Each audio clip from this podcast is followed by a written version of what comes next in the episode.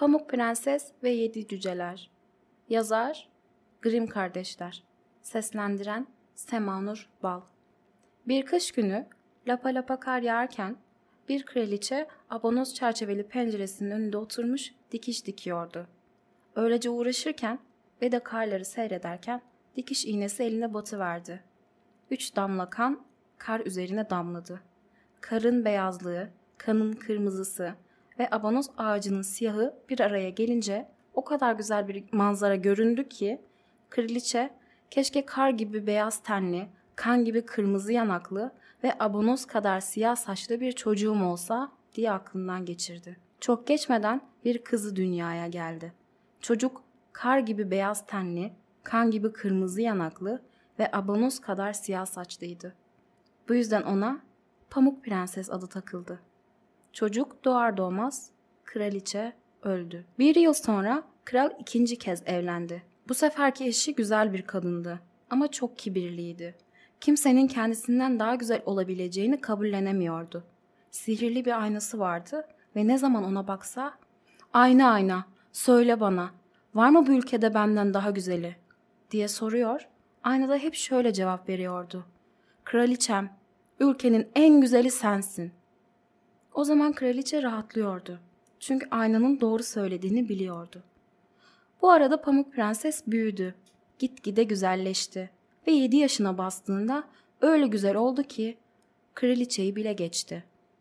Nitekim kraliçe bir gün yine ''Ayna ayna, söyle bana, var mı bu ülkede benden daha güzeli?'' diye sorduğunda şu cevabı aldı. ''Kraliçem, ülkenin en güzeli sensin ama Pamuk Prenses senden bin kat daha güzel.'' Kraliçe dehşet içinde kaldı. Kıskançlıktan önce sarardı, sonra morardı. O saatten sonra ne zaman Pamuk Prenses'e baksa yüreği burkuluyordu. O kadar nefret ediyordu küçük kızdan. Bu kibir ve kıskançlık o denli arttı ki gece gündüz huzursuz oldu. Derken bir avcısını çağırarak ona çocuğu ormana götür. Artık gözüm onu görmek istemiyor. Onu orada öldür, kanıt olarak da ciğerini sök, getir bana dedi. Avcı söyleneni yaptı. Kızı ormana götürdü. Bıçağını çekip kalbine saplamak isterken yavrucak ağlamaya başladı. Aman avcı bırak beni yaşayayım. Bu vahşi ormanda yürür giderim. Bir daha geri dönmem diye yalvardı. Kız o kadar güzeldi ki avcı ona acıdı. Hadi git çocuğum dedi. Vahşi hayvanlar nasıl olsa onu parçalar diye de aklından geçirdi. Onu öldürmek zorunda kalmadığı için yüreği rahat etti. O sırada oradan geçen bir ceylanı vurarak ciğerini söktü ve kanıt olarak kraliçeye götürdü. Zavallı çocuk koskoca ormanda yalnız kaldı. Ağaçların yaprakları bile onu korkutuyordu. Ne yapacağını bilemedi. Derken koşmaya başladı. Sivri kayaların üstünden ve dikenlerin arasından geçip gitti. Vahşi hayvanlar önünden sıçrıyor ama ona bir şey yapmıyordu. Yürüyebildiği kadar yürüdü. Neredeyse akşam olacaktı. Derken ufacık bir ev göründü. Dinlenmek amacıyla içeri girdi. Ama bu evde her şey küçücük ve tertemizdi.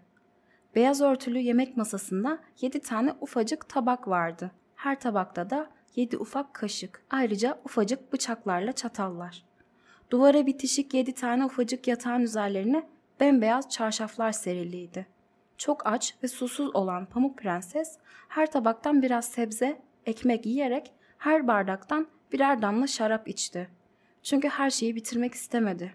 Daha sonra yorgunluktan kendini yatağa attı. Ama hiçbir yatağa sığmadı. Kimi çok uzundu, kimi çok kısa. Sonunda yedinciye sığabildi. Oraya uzanıp Tanrı'ya dua ettikten sonra uykuya daldı. Hava iyice karardığında ev sahipleri eve geldi. Bunlar yedi tane cüceydi. Maden kazmaktan dönüyorlardı. Lambacıklarını yaktılar. Her taraf aydınlanınca neler olduğunu gördüler. Burada biri vardı. Çünkü hiçbir şey bıraktıkları gibi yerli yerinde değildi. Cücelerden birincisi kim benim sandalyeme oturdu? İkincisi kim benim tabağımdan yedi? Üçüncüsü kim benim ekmeğimden kopardı? Dördüncüsü kim benim sebzemi yedi?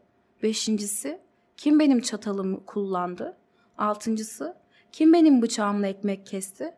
Yedincisi kim benim bardağımdan içti diye sordu. Birincisi etrafına bakındı ve yatağındaki çukurluğu görünce kim benim yatağımda yattı diye söylendi. Diğerleri de gidip baktı. Hepsi benim yatağımda da yatılmış diye seslendi. Ama yedinci cüce kendi yatağına baktığında orada yatan ve derin bir uykuya dalan Pamuk Prensesi gördü. Arkadaşlarını çağırdı. Hepsi gelip hayret çığlığı attı. Hepsi lambacıklarıyla Pamuk Prensesi aydınlattı. Aman tanrım, aman tanrım ne kadar güzel bir çocuk diye bağırıştılar. O kadar sevindiler ki küçük kızı uyumaya bıraktılar. Yedinci cüce de her birinin yatağında birer saat uyuyarak sabahı etti. Gün ardığında Pamuk Prenses uyandı. Yedi cüceyi görünce çok şaşırdı. Ama cüceler dostça sordular. Adın ne senin? Pamuk Prenses diye cevap verdi küçük kız. Bizim eve nasıl geldin? Diye sordu cücelerden biri. O da üvey annesinin kendisini öldürtmek istediğini ama avcının ona acıyıp hayatını bağışladığını, sonra bütün gün nasıl koşarak kaçtığını ve sonunda bu küçücük evi bulduğunu anlattı. Cüceler sordu. Bizim ev işlerimizi görür, yemek pişirir, yatak yapar, çamaşır yıkar ve ortalığı temizlersen yanımızda kalabilirsin. Hiçbir şeyin de eksik olmaz. Bunu ister miydin? Evet, seve seve diye cevap verdi Pamuk Prenses. Cücelerin yanında kaldı, evi düzene soktu. Onlar sabahları evden çıkıp dağda altın arıyor, akşamları yine eve dönüyordu. Küçük kız onları yemek hazırlıyordu. Gündüzleri evde yalnız kalıyordu. Yufka yürekli cüceler onu hep uyarıyor, üvey annenden kendini koru, yakında senin burada olduğunu öğrenecektir. Kimseye kapıyı açma diyordu. Pamuk Prenses'in ciğerini yediğini sanan kraliçe artık kendisinden daha güzel birinin olamayacağı düşüncesiyle duvardaki aynanın karşısına geçti. Ayna ayna, söyle bana, var mı bu ülkede benden daha güzeli? diye sorunca şu cevabı aldı. Kraliçem, en güzeli sensin. Ama Pamuk Prenses senden bin kat daha güzel. O şimdi dağlarda, yedi cücenin yanında. Kraliçe dehşet içinde kaldı. Çünkü aynanın yalan söylemediğini biliyordu. Avcının kendisini aldattığını ve Pamuk Prenses'in hayatta olduğunu anladı. Sonra küçük kızı nasıl öldürsem diye düşünüp durdu. Ülkenin en güzeli kendisi olmadığı sürece kıskançlıktan içi rahat etmeyecekti. Sonunda aklına bir şey geldi. Yüzünü boyadı, giysilerini değiştirerek yaşlı bir satıcı kadın kılığına büründü. Artık onu kimse tanıyamazdı. Bu kıyafetle yedi dağ açtıktan sonra yedi cücenin evine vardı ve kapıyı çalarak ''Satılık güzel mallarım var'' diye seslendi. ''Her renkte ayakkabı bağı bulunur.'' diyerek renkli ipekten örülmüş bir tane çıkarıp gösterdi. Pamuk Prenses ''Bu kadıncağızı içeri alabilirim.'' diye düşünüp kapıyı açtı ve bir çift ayakkabı bağı satın aldı. Yaşlı kadın ''Aman çocuğum sen nasıl görünüyorsun? Gel de saçlarını doğru dürüst bağlayayım.'' dedi. Pamuk Prenses kibirli değildi. Saçlarını ipek kordonla bağlatmak üzere kadının önüne oturdu. Ama kadın hemen kordonu onun boynuna dolayarak öyle sıktı ki küçük kız nefes alamadı ve düşüp öldü. Aradan çok geçmedi. Akşam üzeri yedi cüce eve döndü. Ama çok sevdikleri Pamuk Prensesi yerde yatar görünce dehşete kapıldılar. Kızcağız hiç yerinden oynamıyor ve kımıldamıyordu. Sanki ölü gibiydi. Onu ayağa kaldırdılar. Boynundaki kordonu görünce onu kesiverdiler. Derken kız yavaş yavaş nefes alıp vermeye başladı ve sonunda canlandı. Cüceler neler olup bittiğini duyunca Pamuk Prenses'e bu satıcı kadın kötü kalpli kraliçeden başkası değil. Kendini koru. Biz burada yokken kimseyi içeri alma dediler. Zalim kadın saraya dönünce aynanın karşısına geçti. Ayna ayna, söyle bana, var mı bu ülkede benden daha güzeli? diye sorduğunda her zamanki cevabı aldı. Kraliçem, en güzeli sensin. Ama Pamuk Prenses senden bin kat daha güzel. O şimdi dağlarda. Yedi cücenin yanında. Bunu duyunca kadının yüreği burkuldu ve hayretler içinde kaldı. Pamuk Prenses yine hayata dönmüştü. Dur bakalım. Öyle bir şey düşüneyim ki öbür dünyayı boylasın diye söylendi. Büyüden anlıyordu. Zehirli bir tarak hazırladı. Sonra kıyafet değiştirerek yine satıcı kadın kılığına büründü. Yedi dağı aşarak yedi cücenin evine vardı ve kapıyı çalarak satılık mallarım var, satılık diye seslendi.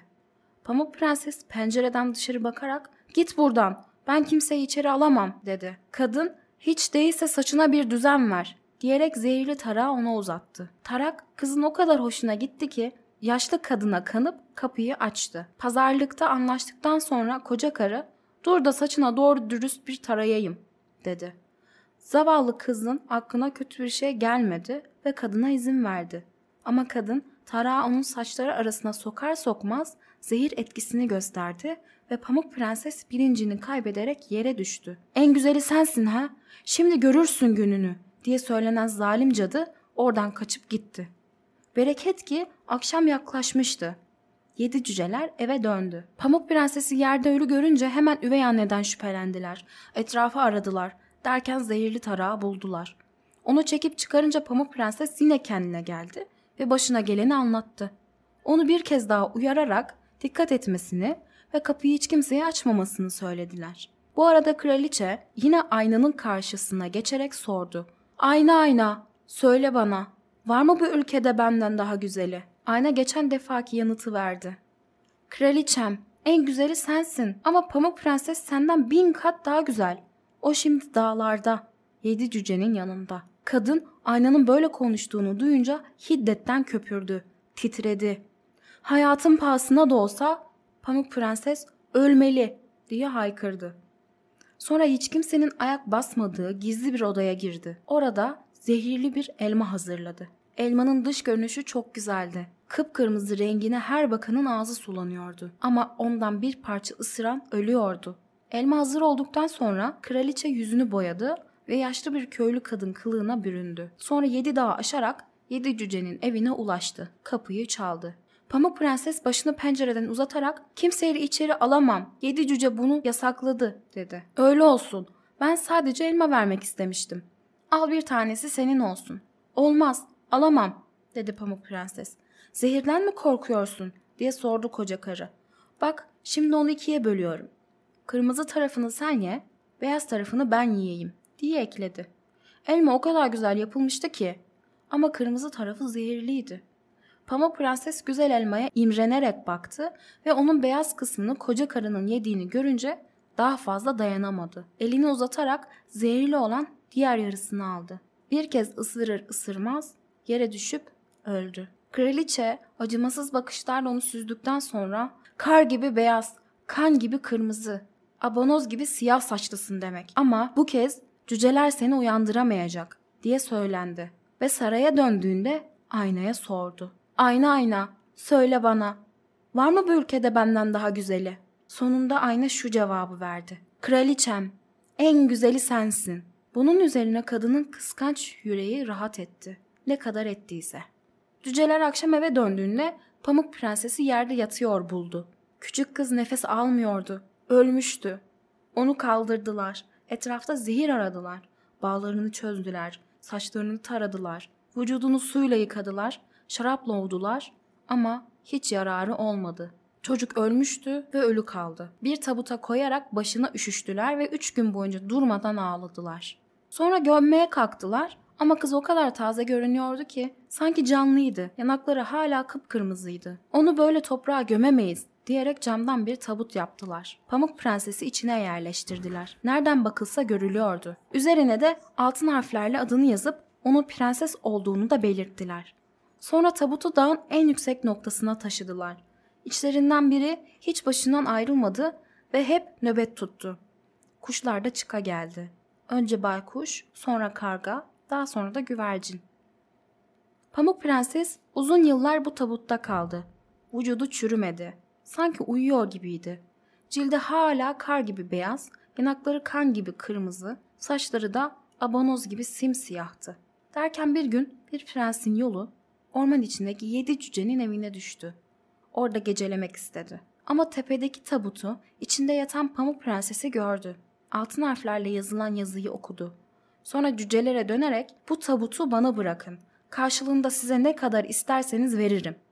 Dünyanın altınını verseniz Pamuk Prensesi yine vermeyiz diye cevap verdiler. Prens o zaman onu bana hediye edin dedi. Ben onu yüceltirim. En kıymet verdiğim bir şey gibi sever sayarım. Böyle söyleyince cüceler ona acıyarak tabutu verdi. Prens onu adamlarına omuzda taşıttı. Ama içlerinden biri çalılığa takılınca tabut sarsıldı ve Pamuk Prenses'in ısırdığı elmadan boğazında kalan parça dışarı fırlayıverdi. Çok geçmeden genç kız gözlerini açtı. Tabutun kapağını kaldırarak yerinde doğruldu. Yeniden canlanmıştı. Aman tanrım neredeyim ben? diye seslendi. Prens coşkuyla benim yanımdasın diyerek olanları anlattı. Seni dünyada her şeyden fazla seviyorum. Benimle babamın sarayına gel, evlenelim, dedi. Pamuk Prenses razı oldu. Görkemli bir düğün yapıldı. Bu düğüne Pamuk Prenses'in acımasız üvey annesi de davet edilmişti. Kadın süslenip püslenirken duvardaki aynaya sordu. Ayna ayna, söyle bana, var mı bu ülkede benden daha güzeli? Ayna cevap verdi. Kraliçem, en güzeli sensin. Ama genç kraliçe senden bin kat daha güzel. Kötü kadın haykırarak bela okudu.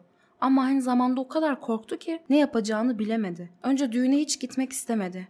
Ama sonra içi rahat etmedi. Gidip genç kraliçeyi görmeliydi. Ve saraya girdiğinde Pamuk Prensesi tanıdı. Korku ve dehşet içinde kalarak yerinden kıpırdayamadı. O sırada demir terlikler kızgın ateşte kızdırılmıştı bile. Onları maşayla tutarak kadının önüne getirdiler. Bunları ayağına geçirerek dans etmesi gerekiyordu. Giydi ve dans etti. Yere düşüp ölene kadar.''